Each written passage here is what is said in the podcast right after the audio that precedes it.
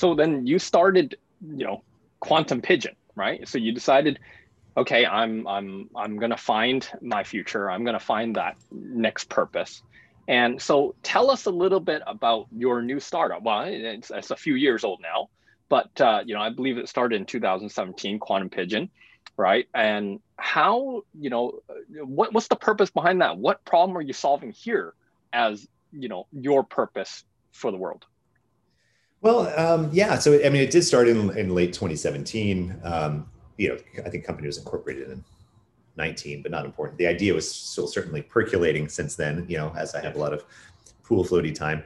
Um, and what it really did was it just sort of came to me. And I think that's, that's the best thing because I had somebody really smart guy said, Hey, let's sit in a room and brainstorm potential business ideas. And that's just not how my brain works. Well, I don't want to sit and just kind of look. What it has to do is naturally come to me. Uh, the same way BitStew did. And that's the way Quantum Pigeon came to me. And it was as I was communicating more and more to different people through messaging, through instant messaging, and realizing that it, it, instant messaging was very okay. It wasn't great. It was just very utilitarian. It worked. It did what it was supposed to do, but it was very casual very, you know, based on sticker packs and cute features, but not powerful features. Hmm. And I started kind of floating on my pool floaty and thinking of like, you know, wait a minute, why is it this way? And a big problem for me was privacy because I had made a little bit of a name for myself locally here. And people would see me in group chats. And because my phone number was visible to everybody, they'd, you know, kind of pop in and say, Hey, I saw you in the group chat. I'm a friend of the friend and I got your phone number and I've got a business idea for you. And as I started thinking about it, I said, you know, why do we treat access to ourselves so casually? All of our time is important. We don't want people spamming us. We don't, you know, we want some some value in privacy and also some power in what we share. And that was really my sort of that moment uh, that that started Quantum Pigeon was there's so much value in what we communicate and share as individuals. Uh, whether it's, it's a quick little hello or it's a you know a really in-depth document or a movie file or whatever we share everything through messaging but we mm-hmm. don't actually do anything with it. We just right. share it and leave. And then we go to some other apps that are useful and then we go back and we start sharing more information. So why don't we have power and control in what we share? So that was really the, the, the start of, of quantum pigeon was this this evaluation of how we use technology to communicate and why hasn't it changed since you know whatsapp came out? And right. if you look at the history you know whatsapp was great because as phones became more internet enabled they said hey we're going to do sms basically messaging over the web instead of over the carrier. So cool. And they struggled to find their footholds in north america because the text rates were so cheap. But in europe messaging rates were higher so it mm-hmm. took off in europe and they found their footing and they grew from there. But really, what happened was they said, okay, we're going to be SMS, but for the web. So we're going to have your phone number visible to everybody, casual messaging, send a message and you don't control it. You typo it, you screw it up. You want to get more value out of it. That's your problem. You know, I mean, they're not that harsh, but you know what I mean? It was on that mindset yeah. of we're taking SMS and we're bringing it to messaging through devices and they've been obviously hugely successful and transformative to the world because that's now how people communicate more than anything than any other medium in the world messaging on mobile but if you look at the history it hasn't really changed that much right so whatsapp came out they've added some features that's been cool uh, but then Viber came out and said, you know, we're WhatsApp at purple, and Telegram came out and said, we're WhatsApp at blue, and they're all kind of the mm-hmm. same. And even now, Signal that comes out and says, hey, we're now re-looking at this, and we're going to be more about privacy. They're really not they they're making the sin uh, that every security well not every but a lot of tech security companies make and they say we have better encryption so therefore we are more private well, no you have better encryption so therefore you're more secure but you're still showing my phone number to everybody or you allow me eventually to mask it with a fixed user id but guess what if i have a fixed identifier to myself then anybody can get to me i don't have true privacy and oh by the way uh, privacy is not about hiding information. Privacy is about controlling the information about ourselves that's out there. So that means Facebook, stop selling my data to people without my knowledge. If, if Facebook is able to monetize $6 per user per year on average from WhatsApp, which is a stat I read somewhere, maybe it's not quite correct, but they monetize something on WhatsApp. mm-hmm. but I never paid them a dollar and you never paid them a dollar. Then who's paying for it? what are they buying? Because they're buying something. So they're buying me, right? And, you know, instead of spending all the time and energy and money that these big companies spend on algorithms that track what we do, imagine if they took those really intelligent teams and spent the time and energy and effort in adding value back to the person. And that's where we, that's what I really looked at. And I said, look, I want to create something that doesn't take value from you through ads, through violating privacy, through whatever. I want to build something that gives value back to you by offering something more premium, more polished, more finished, so that allows you to express yourself your ideas, your content, your information much more powerfully. That wow. became the foundation of Quantum Pigeon. But like anything else, it evolves, right? As you listen to the market. Yes. So what, you know, like now that you founded the, the business and, and it's maneuvering, I mean, the market's changing. Obviously, we're going in the midst of, of COVID. What can you can you just explain to the, the audience here? What are the three key benefits that you're you're you're actually dealing with here? What are the three things that you're providing for you know the, the like you say the chat and everything else? Well and this gets to it's, it's a really great question and covid is a very interesting event uh, for us and worldwide and for humanity maybe it's not fair enough to say you know, I, I, looked at it and I really wanted to say, how do we communicate and share ourselves better, more powerfully with tech? And so, one of the three foundational things I think you, you asked about, I would say, is number one, privacy. How do I control access to myself? Uh, and how do I then allow people to get to me, those people that I want, and mm-hmm. for how long I want?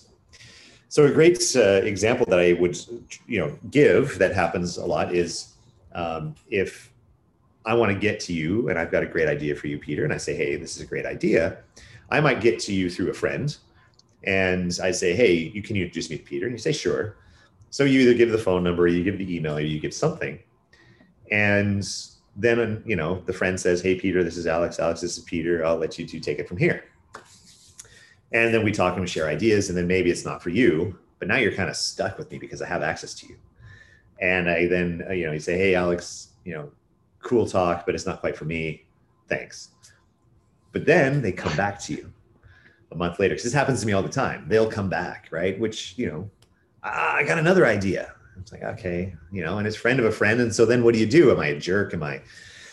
Do I ghost them? Do I say no thanks? Do I say, look, I mean, you know, I'm not an idea sounding board. I've got valuable time um, we all have valuable time, right? And so then you kind of flight again, another meeting, and then eventually you just got to, how do you get it out? But now the relationship can be different. Now we can start to look at if we have true privacy, how can it be different? And you can say, all right, Alex, I'll connect through through our mutual friend here, but you have no personal identifying information to me, and I'm going to allow that connection to be one week and we talk we share ideas. You say thanks it's not for me. The connection naturally expires. I then have to go to the friend again. And they say look you had your kick at the can with peter. Leave the guy alone. He's a busy guy. But also even simpler terms. Let's say you're a pretty girl at a bar. Guy says hey uh, give me your phone number. You might feel a little uneasy. You give the phone number. The guy turns out to be maybe a little creepy a little bit aggressive. Uh, so she gets a bad vibe and says all right i'm not going out with you. And then it's harassing. Oh you too good for me. Oh you know what's going on. Uh, and then you know she's got a block on WhatsApp or block on you know, WeChat if it's a static WeChat ID or block on the phone and just go through this this harassment. But instead she'd be like, all right, and I'm going to add a little dimension to it. We're going to connect for a month or a week or three days, buddy. Don't play this game where you don't message me for a week. You got one, mm-hmm. you know, you got three days to message me, and now it creates a different kind of interaction, right? Where there's value in this. But the other part of it, and I'll tie this into kind of where we ended up, mm-hmm. is the control side of it. So when I was, you know, communicating through messaging and sending a message, and, and inevitably we'd send the wrong message to the wrong person, um, and you know, typo something in a professional environment, and that was like, oh, that's not so good. How come I can't control my message anytime I want? How come I can't delete it when I want, edit it when I want?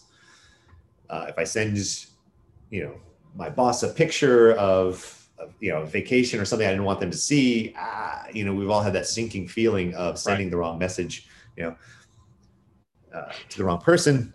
And so I was going to think of an example, but I, you know, I didn't want to be too harsh on it. And you know, then you're stuck, and you're like, oh my god. And that got me to thinking, wait, why is it when we send messages, we don't control our own content? Why is it the other party controls our content? We're the publishers. So I started thinking of messaging not as messaging, but as content distribution.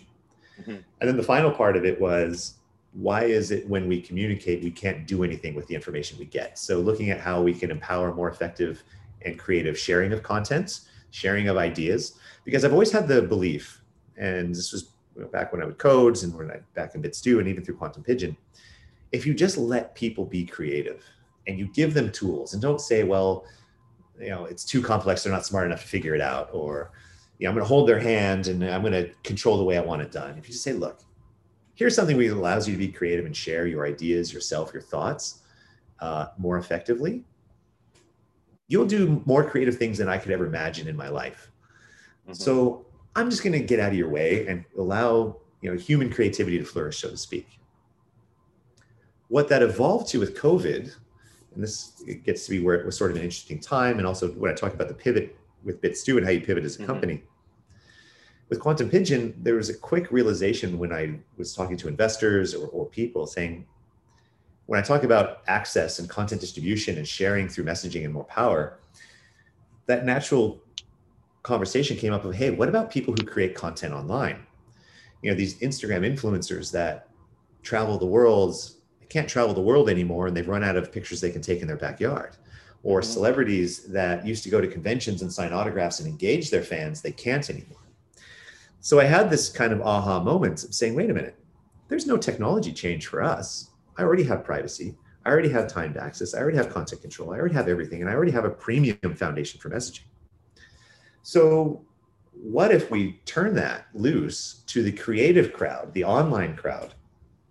Not just Instagram, but YouTube or Twitter or anybody who you know posts any kind of content or has any value in the information they possess. Which guess what is everybody.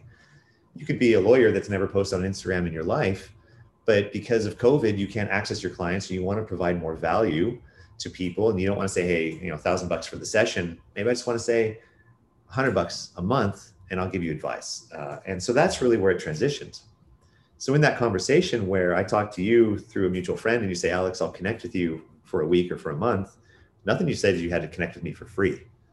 Mm.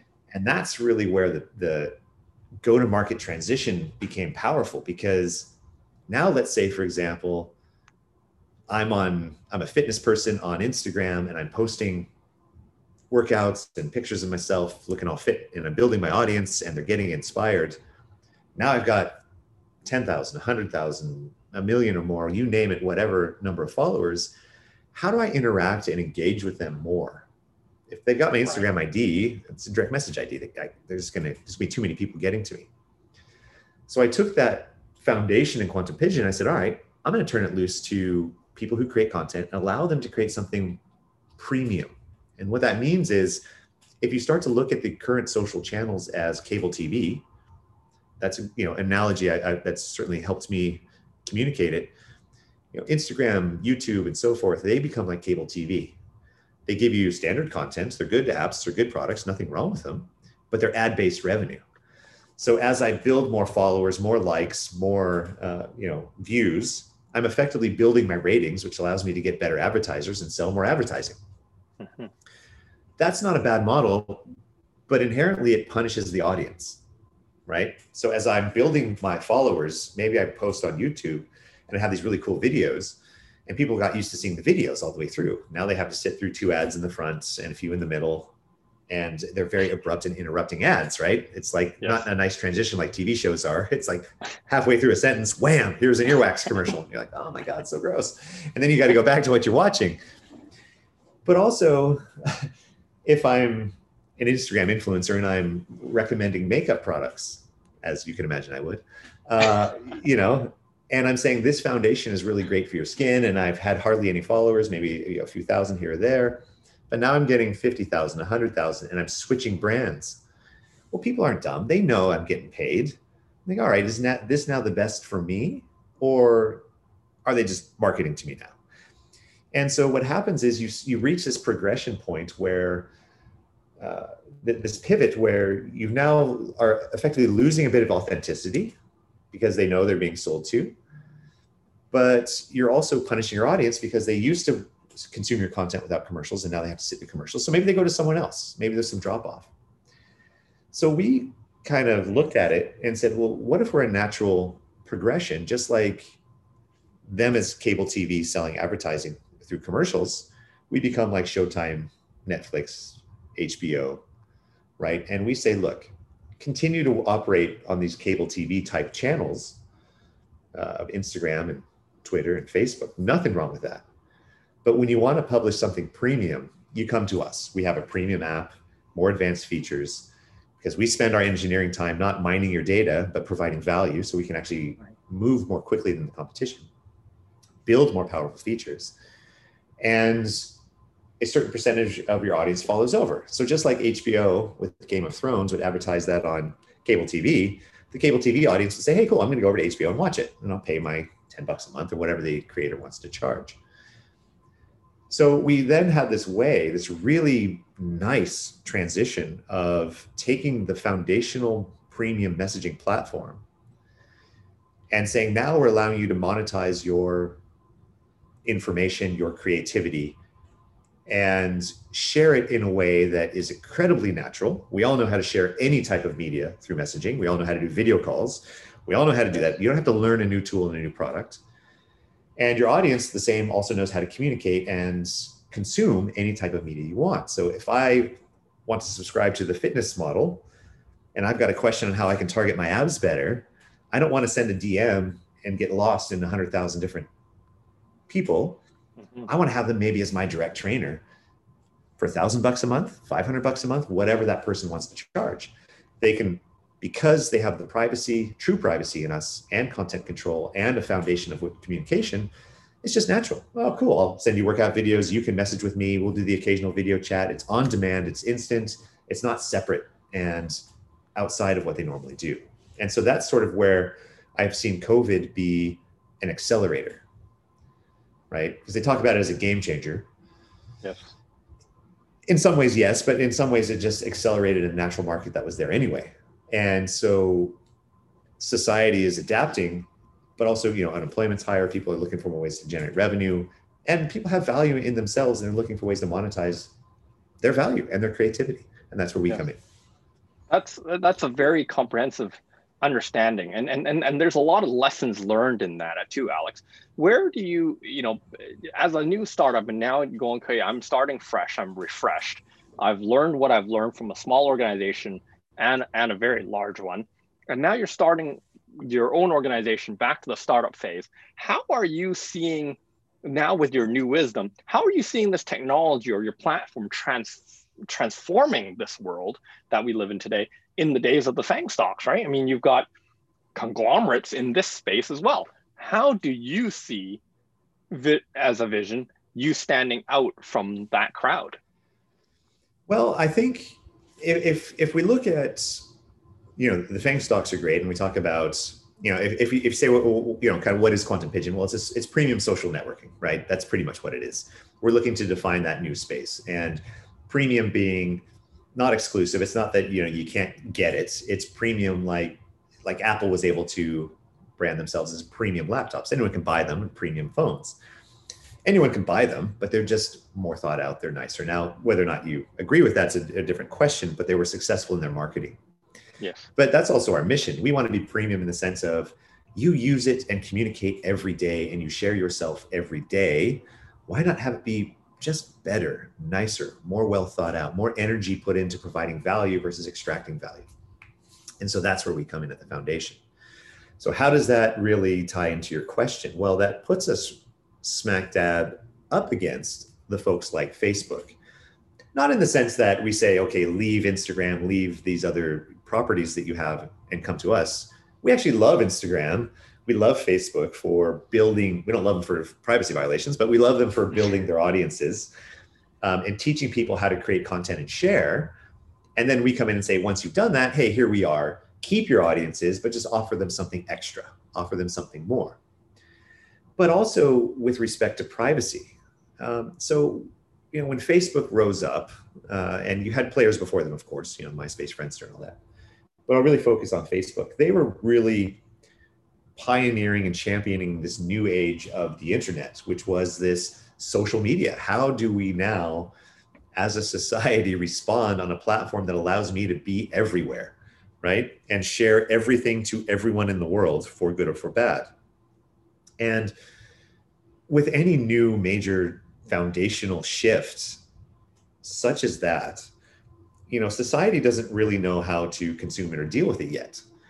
And we're now seeing the, seeing the tail end of that as a big problem because the sharing of, you know, fake news, uh, the accusations of attacks on elections being done through uh, social media.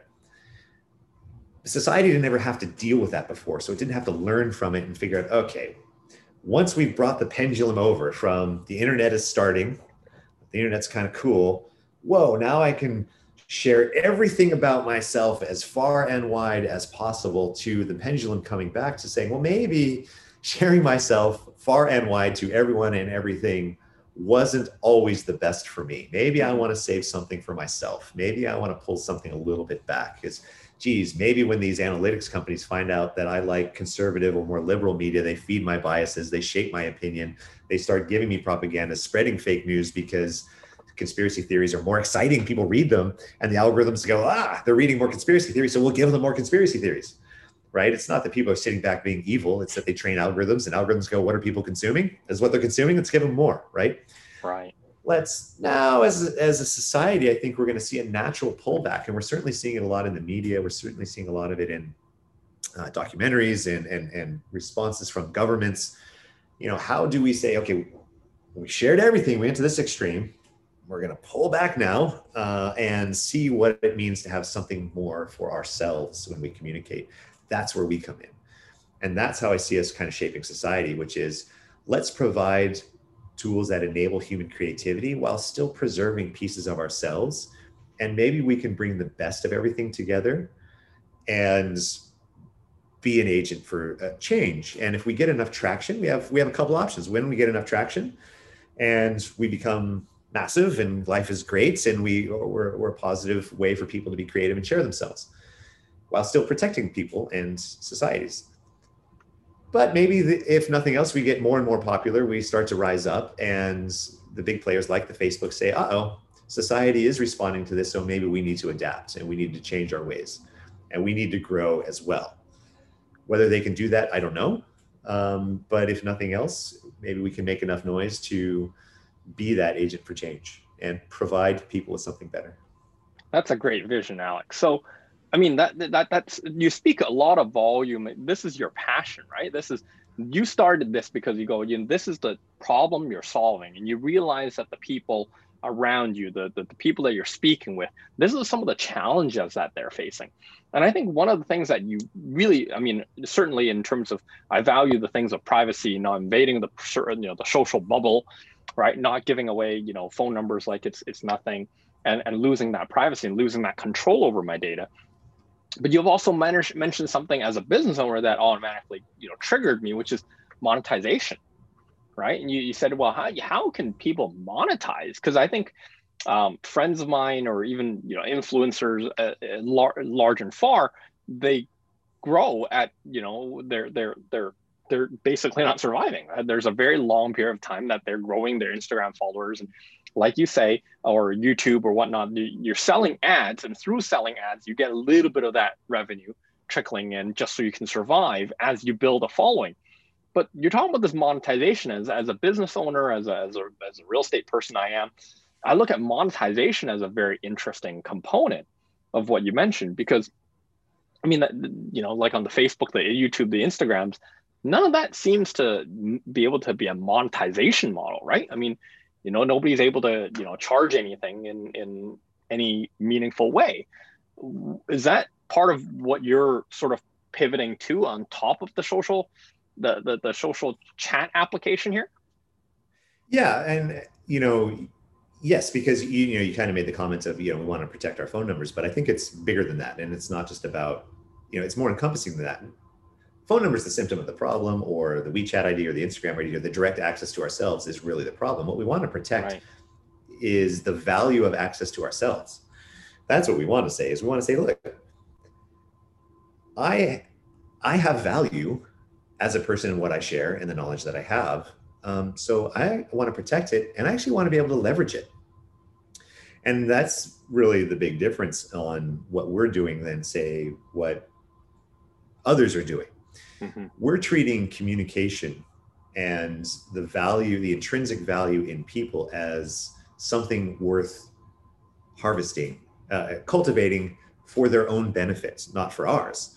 So when you look at the fundamental mental differences between the, the, the, traditional Facebook styles of doing things, and I, I, hate to pick on them, but you know, I mean, they, they were they were first, right? They were first to be big yeah. and, and I'm not going to get into that side of things, but you know, they looked at it and said, how do we get people on our platform so that the value we can get is the ability to sell them more things, right? And so we're going to have our advertisers pay us a bunch of money because the users don't and we're going to extract the value from the users, give it to the advertisers, and sell them more stuff. Mm-hmm. I don't subscribe that that's inherently evil. I just think that that's one way a system should behave. But another way a system should behave is actually a shift. And it says, instead of looking at what value I can get from users, what value can I give to users? What can I enable? And if you look at your, you know, your user group as people with inherent value in themselves, then you start to create platforms and tools and products that harness that value and enable it. And then you start to offer something different. So, for example, if you're on Facebook and you're watching a lot of real estate stuff, Facebook's going to start to advertise to you about real estate stuff. And so they see the value in you as the ability to sell more packages to you about real estate. Mm-hmm. On our system, you know, our our driving belief is different. Say, well, Peter, you're a super smart guy. You have an insane amount of value and knowledge. Why can't you get value out of that? Why do I, as a business, need to extract it from you and get it all for myself? Why can't I have you get the value? So I'll give you something where you can easily reach out, share, and offer your value to the world. And you know, I could look at some somebody like a TikTok as an example. And I, I you know, my wife loves TikTok and I see these videos here and there, and people are incredibly creative. They do some really cool things. So instead of building all my algorithms on how I can figure out how to advertise them to them best and how I can really take it away from them the best, and then, okay, I'll, I'll give you some YouTube premium and I'll give you stars through Facebook and I'll give you these kind of wonky ways you can monetize, but not really because my big, my model is selling to you. Um, we take a totally different focus and say, wait a minute, how can we let Kevin, uh, you know, or, or you know, you, Peter, or anyone else we know, how can we let them be their best selves? How can we let them share their best selves and get value out of it? How can we enable them to do all the awesome stuff that I'm never creative enough to think of doing myself? So that's really the difference in mindset that enables very foundationally different platforms. Right. So, you know, that that's a great way of looking at how information is being shared and how everybody can be a content creator. Like, you know, a lot of us are are business owners, a lot of us are influencers, are in our own circles, right? So, how are people able to, you know, monetize this this content creation? How are they going to be as business owners able to market their service or product uh, in in this particular medium as they share? I mean, do you are you are you seeing this being sort of like how Pinterest you know allowed people to, to buy online or perhaps uh, you know like direct you know directly being able to purchase and, and things of that nature do you, where do you see business owners fitting into this and, and how can they u- utilize your platform you know in the in, i mean it's about to launch right as, as far as we know yes oh yeah it's launching uh, uh, we've already done a soft launch and so we're doing a full launch uh, q1 uh, target is january software being with software. That's our targets. Um, but um, so, how would business owners use this? Well, really, what they get is they get a foundational platform that enables really time to value. It's all about any product in the world is all about time to value. How can you shorten the amount of time it takes to offer value? If you've got the best time to value, you tend to get people. If not, you don't. Right. So, as somebody who wants to create a business on this, how do they get their people to them? Well, the time to value to share content and start monetizing through the platform is it's a few clicks. I mean, it's instant. And we all know how to communicate through messaging and social networking platforms. So there's no learning curve there. So really then the, the question becomes how do they drive business to them in Quantum Pigeon, right? So great that they have the platform, but if nobody knows they're on there, well, they didn't really get anything, right? Uh, and the most obvious way is through their existing social uh, networking platforms. Mm-hmm. So if I'm a creator and I'm, you know, super big into cooking, I might have uh, a lot of followers, you know, a few tens of thousands or hundreds of thousands, and they're my most immediate audience because I'm already selling to them anyway. to say, hey, you know, follow me on QP if you want to get more in-depth reviews. We'll talk more about, you know, better cooking tools, techniques. I'll work with you directly. We'll talk about your favorite foods. We'll do all that kind of stuff, right? right. So they already have a foundation at least on our launch, they already have a foundation of how can they get people to this platform. And that's kind of the beauty of the business model is we don't say give up Facebook, give up Instagram, give up YouTube, give up all these things. We say no, keep those. Keep doing what you're doing. Just drive a certain percentage of your audience over here where you can make different revenue, additional revenue. So still get your advertising revenue, but you can then provide something more valuable. Eventually, you know, it would be great if the audiences kind of see that oh okay quantum pigeon is now a big thing it's not just this small thing i heard about launching um, and i'm going to start from there and when that time happens later in the year we are offering you know part of the platform as ways to discover content browse through it have it be an immersive experience so that you know if i want to find fitness or wine sommeliers or legal or photographers i can look at it in a very engaging way versus just kind of a boring search engine and give people a compelling reason to want to get through it uh, and to find what they're looking for. And so that's really where we want to go. But I think at the start, it's going to be hey, take your existing channels, leverage your existing audience. They're already getting value from you. Give them more value through us and monetize it. Right. So, Alex, I mean, this is very fascinating because you've given a lot of thought to this. I can, I, obviously, right? As an entrepreneur, you're thinking, like you say, you've you've thought out everything. Now, obviously, with social media or any anything, it's about that critical mass, right? It's about the the the, the point where you know, like any technology startup, like any business, until you can hit that critical mass where you can break even or where you're able to achieve some level of success, where it continues to roll on its own, then you know the minute that you stop pushing it up the hill, it's gonna it's gonna slow down. How are you overcoming that? How can you teach teach us something here? I mean, like I, am looking at it from from start to to getting to critical mass what are you going to be doing how how are you you know how are you going to be able to do that um, right off the get-go uh, i think the most succinct way to put it uh, is by providing direct value to the creators uh, and again creators being anyone uh, we always associate with instagram uh, youtube and so forth but anybody so one of the things we do for critical mass is instead of spending the big marketing dollars convincing 100 million people that this is the best platform for them to be creative and to interact and to communicate um, while still maintaining privacy and all the benefits. That's important, but that's a big marketing spend.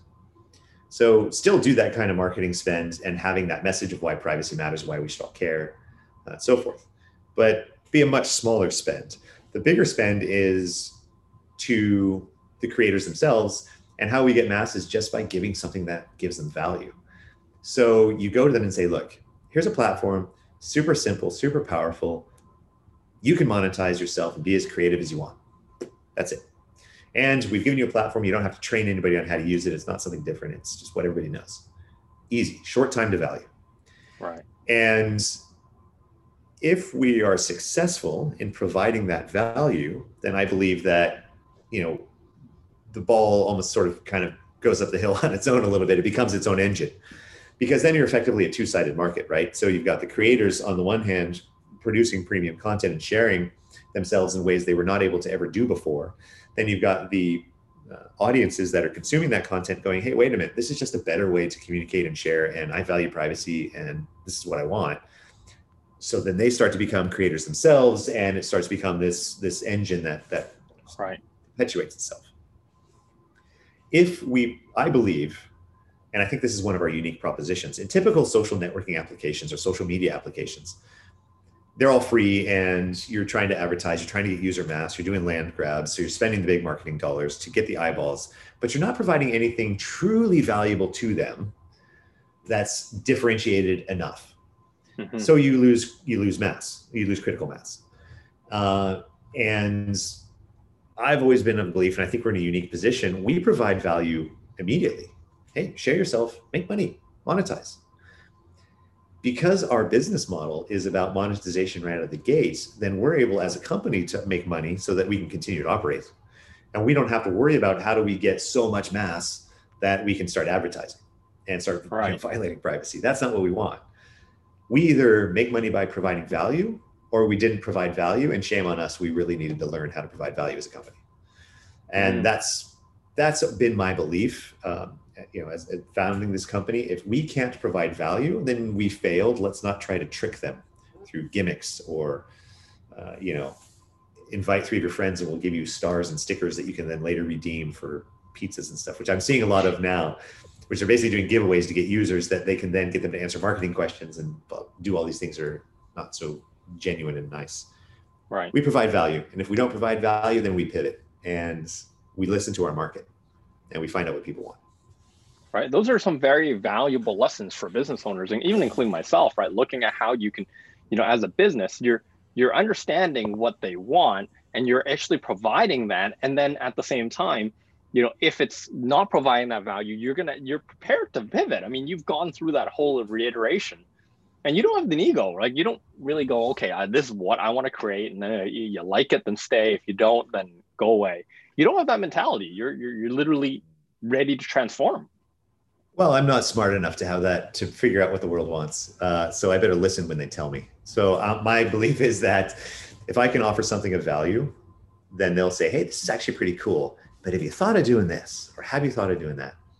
And that gets touches on a point. I get asked the question because we, you know, we've gone through raising capital um, for the business, uh, and I've gotten the question a lot. Well, you had an exit, you got money. Why don't you just fund it yourself? And it was very important to me to be hungry. And what I mean is, there's so much value to going out and pitching your idea to people. And I didn't want to create a vanity project where I thought, oh, this is cool. This gives me something to do. I'll just pump in some money, build a company, and maybe the world wants it, maybe they don't. And whoop de do. I actually want to create something the world wants and it's great to go to people and you know I, I, built the tech wanted to make sure it was ready to be seen before i went to investors and before i went to market so they could actually touch it use it see it and go okay this is cool this is not whatever. It's people say oh yeah that's a cool idea i dig it. And it's another to them say it's a good idea i want to be part of it and invest. Because a lot of people want to be nice. A lot of people just want to say oh it's a great idea. But when you have to pound the pavement and actually sell you have to listen that's the biggest thing. When you have to sell your idea and say, look, this is what I want to create, this is what I want to do, you get some people saying, no, I don't like it. You get some people saying, I don't see the value. And you have to listen to why. And I wouldn't have made the pivots that I've made if I didn't just listen. And that's immensely valuable. And I think that's something that, you know, I've certainly competed with uh, in the BitStew days against some very wealthy entrepreneurs when I wasn't. And they funded their own businesses uh, and they just missed the market because they didn't listen. They had their vanity, their opinions, and their cash. Whereas I got to right. come in at hungry. I got to scrap for the money. That means I better listen. That, eventually, I put so, in my own money. That's fine. sure. I mean, I, I, mean, and and you that was actually your market survey. That was you actually where you're getting a lot of feedback from people about your platform. So you know, uh, you know, getting to the the, the you know our closing here. Here's the thing: raising capital you brought this up. I think this is very interesting. How, you know, I mean, I'm obviously raising capital. I mean, you've been on both sides, right? You raise capital, and then when you made the big exit, people are raising capital from you. And now you're on the other side of the fence again. You're actually now back on the fence raising capital to build your vision or build the vision of what you believe that the market will desire. So, how are you able to do that? What are some of the pitfalls? How are you able to do it? How are you able to successfully do it? I mean, you've raised a lot of money. So, share with us some of the tips and pointers or even some of the pitfalls for that matter alex. Yes so i will i will fully admit that this time raising capital is has been easier than the other time. And you know the first time. And a lot of it's based on my reputation. So no question i will fully concede that i get a lot more meetings now than i did when i first pounded the pavement back at the BitStew days but i'll also fully admit that a lot of times uh, most of the time if they don't like the idea they don't really care who you are they're going to mm. say it's just not an idea for me it doesn't fit which i, I respect and appreciate uh, and i think one of my biggest strengths this time around is I've also been the investor as well. So I kind of know as the investor side of the table what I want answered for myself when I do my own due diligence into a company. So I can be a little bit more proactive. And when I look at for myself, I think what investors want, if I can partake some, some wisdom on this when raising capital, keep in mind they're going to be nervous about a few things. They're going to want to know am I investing, you know, number one, am I investing in a team that can execute? Do they have the right talent to do it? See it through. Number number two, uh, you know, what is the market and vision I'm investing into? And number three, at least on the technology side, what is the technical risk to actually getting into the market? And what's the cost going to be and so forth? If you, for me, if I break it down into those three and then I address those concerns head on, I find I'm more more successful. I say, look, you know, we've done it before. It doesn't mean we're going to do it again, but we've had a success before, so that risk is lowered. We all know this market. Uh, just read the headlines now. Uh, people are looking to monetize. Uh, you can hear companies coming up quite a bit trying to get in the space. It's getting very feverish. Certainly, the social media space is massive. All you got to do is read a newspaper to hear what's going on with Facebook and everything else. So we know the market's there.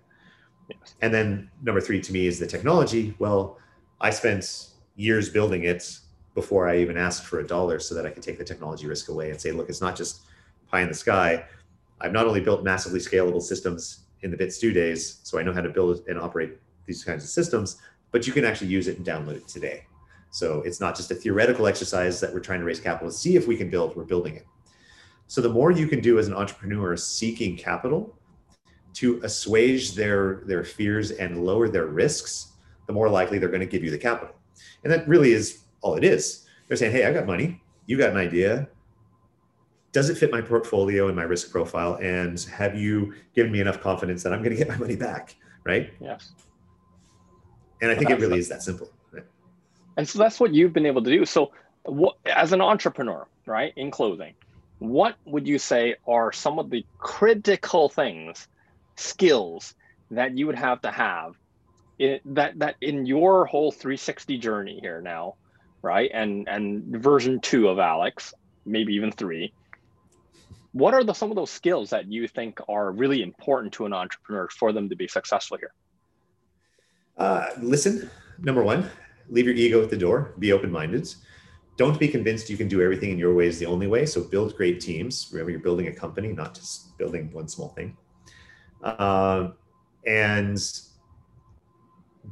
you know learn from the no's and so if, if i think about what was maybe my biggest success factor in BitStew that i hope to carry forward with me at quantum pigeon we heard no a lot we heard this space sucks you're going after big elephants uh, utilities they, are hard sales cycles oh industrial that's not so great um, your revenue's lumpy no no no no no constant no's listen to it but when you get knocked down, keep getting back up.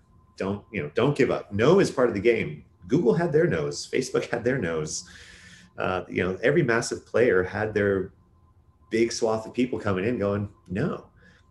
And especially if your idea is enough to be having a big change or disruption, which, you know, like I believe Quantum Pigeon does, because you're disruptive, it means most people didn't think that way. If they did, you wouldn't be disrupting. So the very fact that you are potentially going against the way people are thinking, don't let that discourage you. Believe in yourself, but still listen. You know, the no's are valuable and and take it to heart. Leave the ego at the door, but don't give up. Well, you know what, Alex, thank you very much for taking this time. It's I know that time is your most precious asset right now, and right on the verge of in the now 60 days to your to your launch in 20 Q1 of 2021. I think this is uh, this is really critical. And and you know what? Thank you for sharing your vision, sharing your you know what you believe that the market is requiring. And i think that a lot of entrepreneurs are looking at ways to monetize more than ever multiple ways of income multiple ways to uh, you know content create and actually to be able to monetize those things. So you know what alex thank you very much for being here. It's a pleasure having you.